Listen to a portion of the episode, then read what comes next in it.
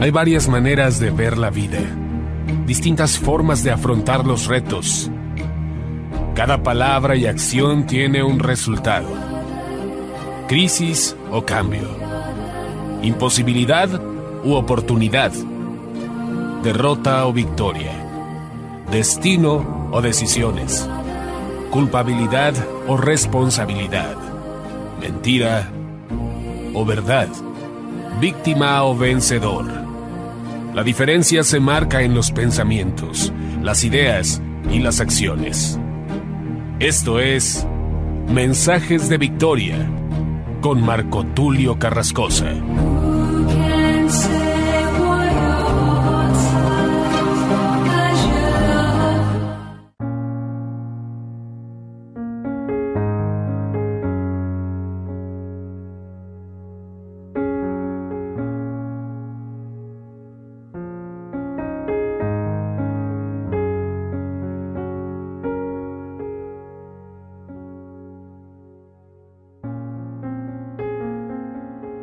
Bendiciones a todos, amados hermanos y amigos. Es un gran gusto y un gran privilegio el poder saludarles nuevamente a través de la radio y a través de internet. Hoy estoy compartiéndoles el episodio número 2 de la serie Los frutos del Espíritu Santo. A este episodio lo he titulado El reino de la justicia.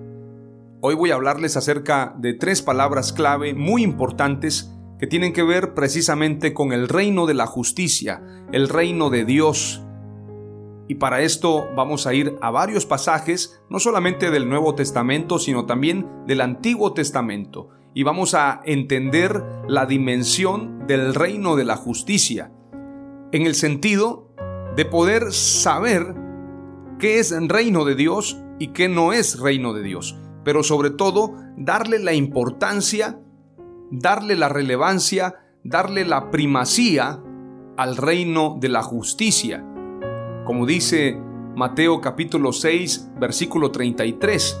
Mas buscad primeramente el reino de Dios y su justicia, y todas estas cosas os serán añadidas. Si no habláramos de añadiduras y solamente leyéramos esa primer frase, mas buscad primeramente el reino de Dios y su justicia, dimensionaríamos mejor las cosas. Porque desafortunadamente la humanidad somos muy dados a ver las recompensas. ¿Qué voy a recibir? ¿Qué me van a dar? Si yo hago esto, si yo hago aquello. Como cuando David mató a Goliat. Goliat era un gigante que de alguna manera había atemorizado a Israel, pero David, en lugar de ver a ese gigantón, lo que vio fue la recompensa. Había una recompensa muy especial para el que venciera a ese gigante le darían riquezas, le darían la hija del rey y por si fuera poco, lo eximirían de pagar tributos. Entonces David se interesó mucho en el galardón. Cuando leemos Mateo 6:33 nos pasa exactamente lo mismo, porque vemos las añadiduras. Nos gusta hablar de añadiduras. Por eso el Evangelio de la Prosperidad, y lo digo de esta manera porque es la manera coloquial con la que muchos lo han creído y lo han entendido, el Evangelio de la Prosperidad habla mucho de las añadiduras. Todo lo que es añadidura, todo lo que voy a recibir, todo lo que Dios tiene para mí. Pero no se habla de buscar primeramente el reino de Dios y su justicia como primer mensaje, como lo más importante, como lo más relevante.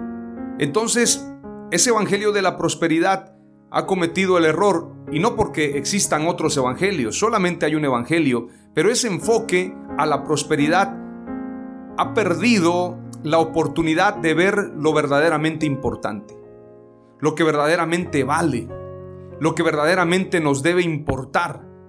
¿Por qué? Porque se enfocan a cuestiones materiales, a cuestiones personales. ¿Acaso no dice la Biblia, ya no vivo yo, mas Cristo vive en mí? O como dijo Jesús, el que me quiera seguir, niéguese a sí mismo, tome su cruz y sígame. Entonces será mi discípulo. Pero si todavía tenemos sueños personales, anhelos personales, entonces no estamos viviendo en el reino de Dios y su justicia. Es importante mencionar esto porque la mayoría de hombres y mujeres de Dios aprendieron esa importancia del reino de Dios y su justicia. Cuando Moisés se presenta ante el monte Sinaí, Dios le dice, quita la sandalia de tus pies, porque el lugar que pisas santo es. Veamos lo que dice el pasaje. Éxodo capítulo 3. Apacentando Moisés las ovejas de su suegro Jetro, sacerdote de Madián, guió las ovejas más allá del desierto y llegó a Oreb, el monte de Dios. Entonces se le apareció el ángel del Señor en una llama de fuego en medio de una zarza. Él observó y vio que la zarza ardía en el fuego, pero la zarza no se consumía. Entonces Moisés pensó, iré pues y contemplaré esta gran visión, porque la zarza no se consume. Cuando el Señor vio que él se acercaba para mirar, lo llamó desde en medio de la zarza, diciéndole, Moisés, Moisés. Y él respondió, heme aquí. Dios le dijo, no te acerques aquí, quita las sandalias de tus pies, porque el lugar donde tú estás, tierra santa es. Yo soy el Dios de tus padres, el Dios de Abraham, el Dios de Isaac y el Dios de Jacob. Entonces Moisés cubrió su cara porque tuvo miedo de mirar a Dios. ¿Por qué Dios le dice a Moisés que se quite las sandalias de los pies? Muchos lo ven de manera literal, quitarse las sandalias, quitarse los zapatos. Hay una iglesia o hay una secta, tengo que llamarla así, no voy a mencionar el nombre por razones obvias, pero construyen grandes templos, grandes edificaciones porque uno de los fundadores fue un millonario. Entonces ellos construyen grandes templos y ponen un ángel con una trompeta. Y resulta que en la entrada de esos templos las personas tienen que quitarse los zapatos, porque dicen este lugar es santo. Entonces la gente se lo toma literal. Sin embargo, el quitarse las sandalias tiene un sentido más personal y más espiritual. El decir quítate las sandalias es quítate tu humanidad, lo que tú traes, tu pensamiento, tus razonamientos, tus ideas, lo que tú eres, tu caminar. Entonces vas a posicionarte en el lugar santo. Cuando traemos nuestras sandalias, traemos nuestra vida, nuestros sentimientos, nuestros pensamientos, no le damos la importancia a lo que es de Dios. Por eso cuando se ora el Padre nuestro, se dice, Padre nuestro que estás en los cielos, santificado sea tu nombre. Lo primero que yo tengo que hacer es santificar ese momento especial de encuentro con Dios. La gente cuando va a orar piensa que orar es solamente orar, decir palabras. Y por mucho tiempo yo también pensaba que orar era pedir y pedir y pedir y pedir. Porque eso dice el diccionario. Orar es pedir. Rezar, dice por allí en otra versión. Pero orar es precisamente tener un diálogo con Dios. Y para que yo dialogue con Él, tengo que estar en santidad y tengo que estar en una renuncia a mi propio yo renunciar a la carnalidad, renunciar a los malos pensamientos, renunciar a todo aquello que son mis anhelos. Cuando yo llego delante de Dios tengo que decir, sea tu voluntad y no la mía. Padre nuestro que estás en los cielos, santificado sea tu nombre, venga a nosotros tu reino, hágase tu voluntad, así como es en el cielo, así también sea en la tierra. Es decir, yo no quiero que sea mi voluntad, sino la voluntad de Él. Entonces tenemos que entender que el reino de Dios es primero. Mateo 6:33 dice, mas buscad primeramente el reino de Dios y su justicia, y todas estas cosas os serán añadidas. Isaías 56:1 dice lo siguiente, Así dijo Jehová, guardad derecho y haced justicia, porque cercana está mi salvación para venir y mi justicia para manifestarse. Romanos 14, 17 dice, porque el reino de Dios no es comida ni bebida, sino justicia, paz y gozo en el Espíritu Santo. La justicia, la paz y el gozo son frutos del Espíritu Santo. Hay gente que se queda solamente con lo que dice Gálatas 5:22 al 26 y piensa que es solamente un fruto. Dicen, es que no es los frutos, es el fruto. No, no, no, no, no, no, no. Hay muchos frutos del Espíritu Santo. Lo que dice Gálatas es hablar precisamente de un fruto, pero la justicia es otro fruto. Amor, gozo, paz, paciencia, benignidad, bondad, fe, mansedumbre, templanza. Son características de ese fruto del Espíritu Santo, pero la justicia es un fruto. La paz, el gozo, son características también. Tenemos que entender que hay muchos frutos del Espíritu Santo y esos frutos tienen que verse reflejados en nosotros. Porque el reino de Dios no es comida ni bebida. Muchos se van a inclinar entonces a que no nos enfoquemos a la comida. Otros dicen, es que no importa si como camarones, si como cerdo, si como cosas inmundas, porque el reino de Dios no es comida ni bebida. Y están tomando gaseosas, refrescos contaminantes, llenos de azúcares, están comiendo comida chatarra y dicen, es que la escritura dice que el reino de Dios no es comida ni bebida, entonces puedo comer lo que sea, y aunque bebiere cosa mortífera, no me hará daño. Y algunos hasta le cambiaron el nombre o bien la frase y dicen, y aunque bebiere coca mortífera, no me hará daño. Entonces, comen muchas cosas que pueden dañar su salud. Pero este pasaje no está hablando de eso no está hablando de la comida, de la bebida, sino de las cuestiones personales.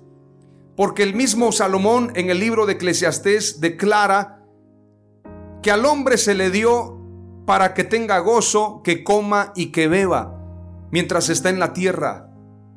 Esta es una recompensa de Dios para el hombre, pero Dios dice, porque el reino de Dios no es comida ni bebida, es decir, no tiene que ver con cuestiones terrenales.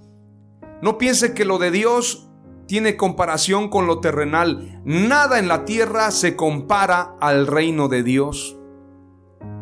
Sino que el reino de Dios es justicia. Yo les pregunto algo, ¿hay justicia en la tierra? Claro que no. No hay justicia. Hay injusticia. No hay igualdad.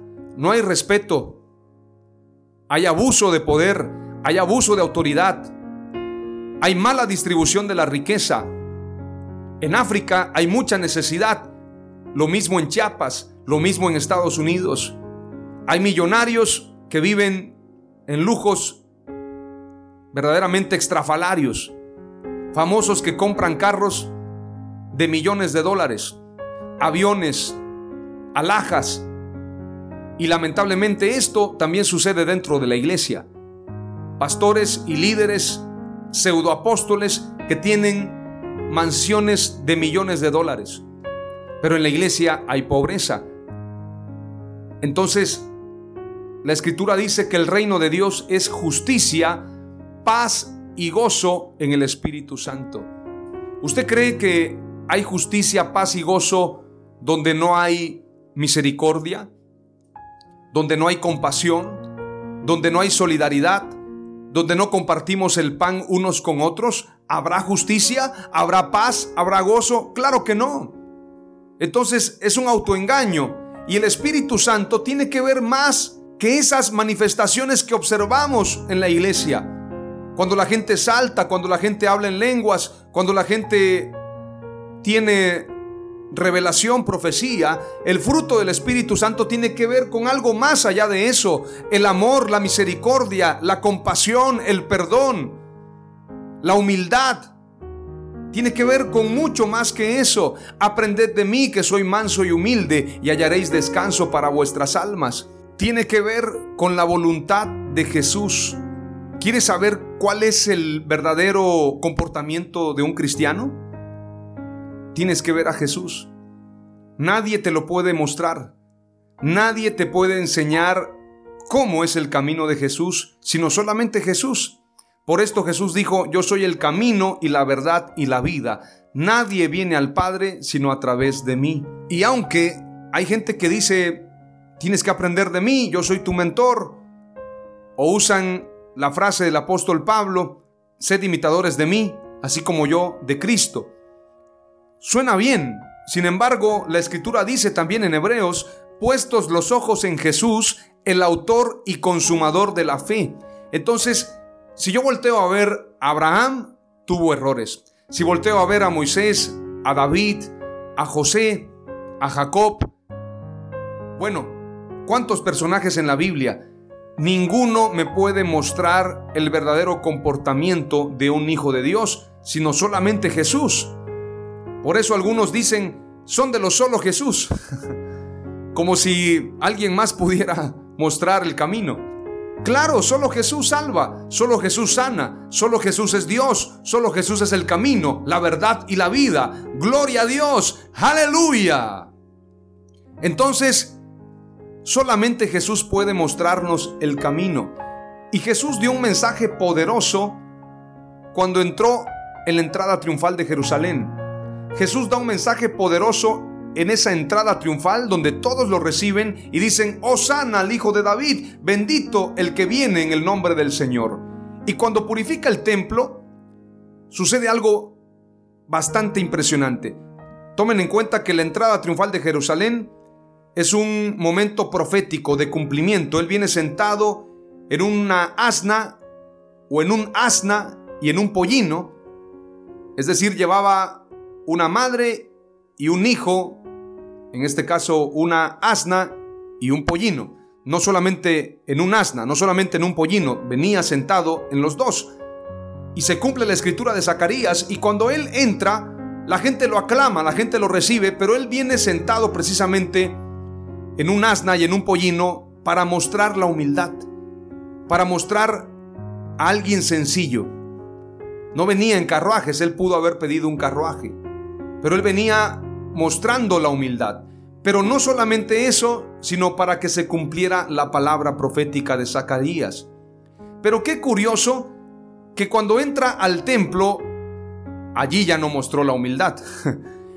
Porque también hay gente que se equivoca, hay gente que piensa que ser humilde es ser tolerante, tolerar el pecado, tolerar la maldad, tolerar que le fallen a Dios, tolerar que violenten a Dios. No, Jesús siendo humilde, siendo manso y humilde, entra al templo, vuelca las mesas y además de esto hace un azote de cuerdas. Y además de esto les recrimina de manera fuerte haciendo hincapié. Mi casa es casa de oración y no cueva de ladrones como ustedes la han convertido.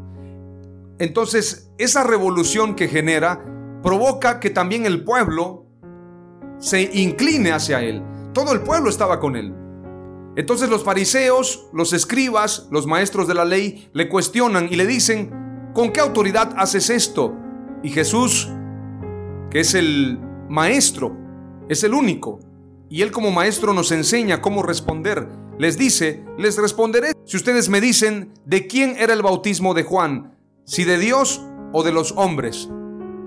Entonces ellos como eran hipócritas y cobardes, dijeron, si le decimos que era de Dios, nos va a decir, ¿y por qué no le creísteis? Si le decimos que era de los hombres, el pueblo está muy molesto y nos pueden apedrear.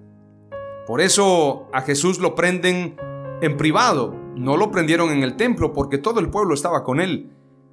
Pero en ese lugar, en ese momento, en ese acontecimiento, da un mensaje Jesús. Y les dice, en ese lugar central, en ese lugar importantísimo, en el templo de Jerusalén, aclamándolo el pueblo como rey, como Mesías.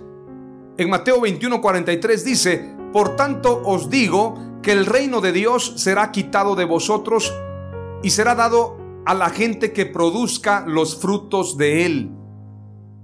Les está diciendo, el reino de Dios será quitado de ustedes que no cumplieron la justicia, el amor, la misericordia, y será dado a gente que produzca los frutos del reino de justicia, del reino de Dios, los frutos del Espíritu Santo.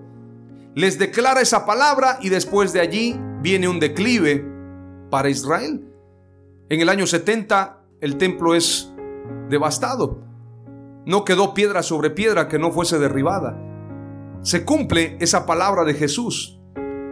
Pero algo que Jesús le recriminó siempre a los maestros de la ley, a los escribas, a los fariseos, esa frase que es tan poderosa que dice, coláis el mosquito, pero tragáis el camello. Es decir, tenían cuidado de cosas que para Dios son pequeñas, para ellos eran importantes, pero lo más importante para Dios, ellos no lo tomaban en cuenta. Veamos lo que dice Oseas capítulo 6 y verso 6, porque misericordia quiero y no sacrificio y conocimiento de Dios más que holocaustos. La gente piensa que yendo al templo ya somos salvos, ya voy al templo, doy mi mejor diezmo, mi mejor ofrenda, al apóstol lo honro, al apóstol le compro su carro para que esté contento, yo ya soy salvo, aleluya, gloria a Dios. no. O la gente piensa que los holocaustos para Dios son importantes. Las ofrendas, el dinero, Dios no quiere eso. Dios quiere tu corazón, misericordia quiero y no sacrificio. Conocimiento de Dios más que holocaustos. Santiago 2.13 dice, porque juicio sin misericordia se hará con aquel que no hiciere misericordia, y la misericordia triunfa sobre el juicio. Es decir, si tú no tienes misericordia, Dios no tendrá misericordia de ti. Mateo 9:13 dice, Id pues y aprended lo que significa misericordia quiero y no sacrificio, porque no he venido a llamar a justos, sino a pecadores al arrepentimiento. Mateo 12:7 dice, y si supieseis qué significa misericordia quiero y no sacrificio, no condenaríais a los inocentes. Ese fue el mayor error del pueblo de Israel. Mateo 23, 23 dice, hay de vosotros, escribas y fariseos hipócritas, porque pagáis el diezmo de la menta, del eneldo y del comino, y habéis descuidado los preceptos de más peso de la ley, la justicia, la misericordia y la fidelidad. Y estas son las cosas que debíais haber hecho sin descuidar aquellas. Las primeras dos palabras clave que te comparto en base a estos pasajes son, el reino de Dios y su justicia son primero. Y la palabra clave número dos, misericordia quiere Dios y no sacrificios. Usted ponga en un letrero en grande en su casa, porque misericordia quiero y no sacrificio y conocimiento de Dios más que holocaustos. Mateo 25, cuando venga el Hijo del Hombre, cuando venga Jesús a la tierra, dice que apartará las ovejas de los cabritos.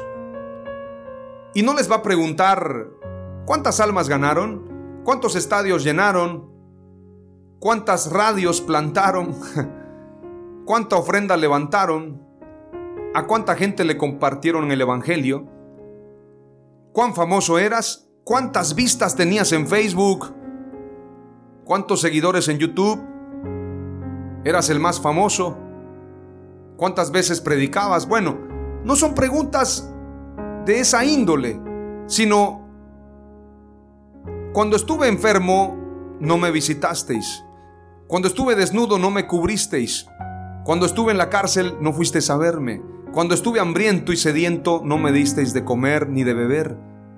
Entonces, allí estará la diferencia entre los cabritos y las ovejas, entre los que verdaderamente dieron frutos del Espíritu Santo y quienes no lo dieron. Inclusive hay unos que le van a decir, Señor, en tu nombre echamos fuera demonios, en tu nombre salí en la televisión, salí en la radio, hice maravillas. Y el Señor dirá, apartaos de mí, hacedores de maldad, nunca os conocí. Eso es poderoso, eso es impresionante. Dios nos libre, Dios me libre a mí, Dios te libre a ti de estar en esa lista. Dios nos libre, pero lo que Dios quiere no son holocaustos, no son renombres, no son grandes títulos. Lo que Dios quiere es misericordia y no sacrificio. Esas son las dos palabras clave y termino con la tercera. El reino de justicia de nuestro Señor Jesús viene pronto. Isaías 56.1 dice, Así dijo Jehová, guardad derecho y haced justicia, porque cercana está mi salvación para venir y mi justicia para manifestarse. Dios prometió la venida de su Mesías, quien juzgará con justicia a los débiles y sentenciará con rectitud a los pobres de la tierra. Su ceñidor será la justicia. Su cinto será la justicia. Isaías 11, 4 al 5 dice, saldrá una vara del tronco de Isaí y un vástago retoñará de sus raíces. Estoy leyendo desde el verso 1, pero ponga atención al verso 4 y al verso 5. Verso 2. Y reposará sobre él el espíritu de Jehová, espíritu de sabiduría y de inteligencia. La sabiduría es un fruto del Espíritu Santo, la inteligencia también. Espíritu de consejo y de poder, espíritu de conocimiento y de temor de Jehová. El temor de Dios es un fruto del Espíritu Santo. No tienes temor hasta cuando recibes el Espíritu Santo viene el temor. Y tú dices, yo no puedo fallar. Yo no puedo llevar la misma vida que llevaba antes. Eso es un fruto del Espíritu Santo. Y le hará entender diligente en el temor de Jehová. No juzgará según la vista de sus ojos, ni arguirá por lo que oigan sus oídos. Verso 4 y verso 5. Sino que juzgará con justicia a los pobres y arguirá con equidad por los mansos de la tierra, y herirá la tierra con la vara de su boca, y con el espíritu de sus labios matará al impío. Y será la justicia cinto de sus lomos, y la fidelidad ceñidor de su cintura. Es como un cinturón. Vamos a terminar. Isaías 32, verso 1 en adelante, el reino de justicia. Miren, un rey justo viene acompañado de príncipes honrados él protegerá a Israel de la tormenta y el viento, le dará refrigerio como río en el desierto, como la refrescante sombra de una potente roca en tierra calurosa y árida. Entonces por fin se abrirán los ojos de Israel para ver a Dios. El pueblo escuchará la voz de su Dios. Hasta los alborotadores estarán llenos de sensatez y comprensión, y los que tartamudean inseguros hablarán con toda claridad. En aquellos días no serán admirados los descreídos, los charlatanes, los ricos estafadores no serán tenidos por hombres generosos y sobresalientes. Todo el mundo sabrá con solo verlo quién es malo y los hipócritas no engañarán a nadie. Sus mentiras respecto a Dios y sus fraudes contra los necesitados estarán a la vista de todos. Se descubrirán las triquiñuelas de los malvados así como las mentiras con las cuales oprimían a los pobres en los tribunales. Pero los buenos serán generosos con el prójimo y Dios los bendecirá por todo lo que hacen. Ese es el reino de justicia. Mateo 6, verso 9 al 10 dice, Vosotros pues oraréis así, Padre nuestro que estás en los cielos, santificado sea tu nombre, venga tu reino hágase tu voluntad como en el cielo, así también en la tierra. Venga tu reino, venga el reino de justicia a nuestras vidas. Apocalipsis 11:15 dice, el séptimo ángel tocó la trompeta y se oyeron fuertes voces que decían, el reino del mundo es ahora el reino de nuestro Señor y de su Mesías, y él reinará por siempre. Apocalipsis 22:20 dice, el que da testimonio de estas cosas dice, ciertamente vengo en breve. Amén. Sí, ven Señor Jesús. Aleluya. El reino de justicia de nuestro Señor Jesús viene pronto. Viene pronto. Esta es la tercera palabra clave. Las tres palabras clave que te compartí el día de hoy son, el reino de Dios y su justicia son primero. Nada es primero que el reino de Dios y su justicia. Misericordia quiere Dios y no sacrificios.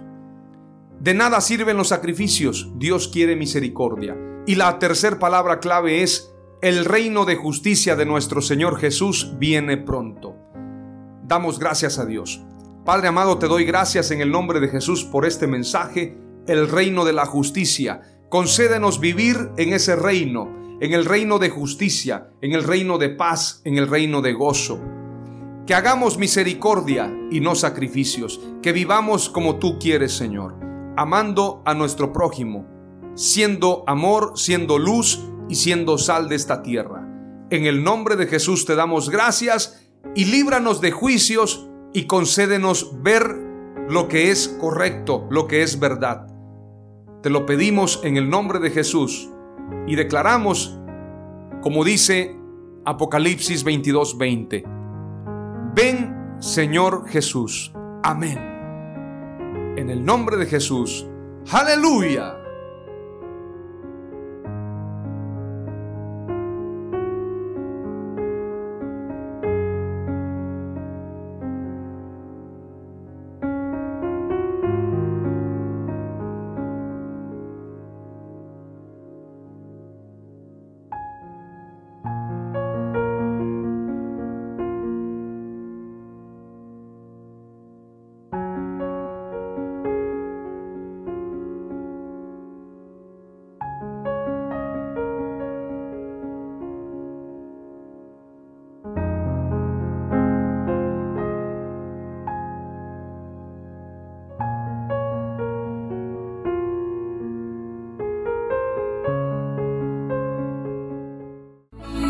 Esto fue Mensajes de Victoria con Marco Tulio Carrascosa. Gracias por escucharnos y seguirnos en nuestras redes sociales. Si deseas invitarnos a tu ciudad, escríbenos por inbox o al WhatsApp 961 66 882 99 961 66 882 99.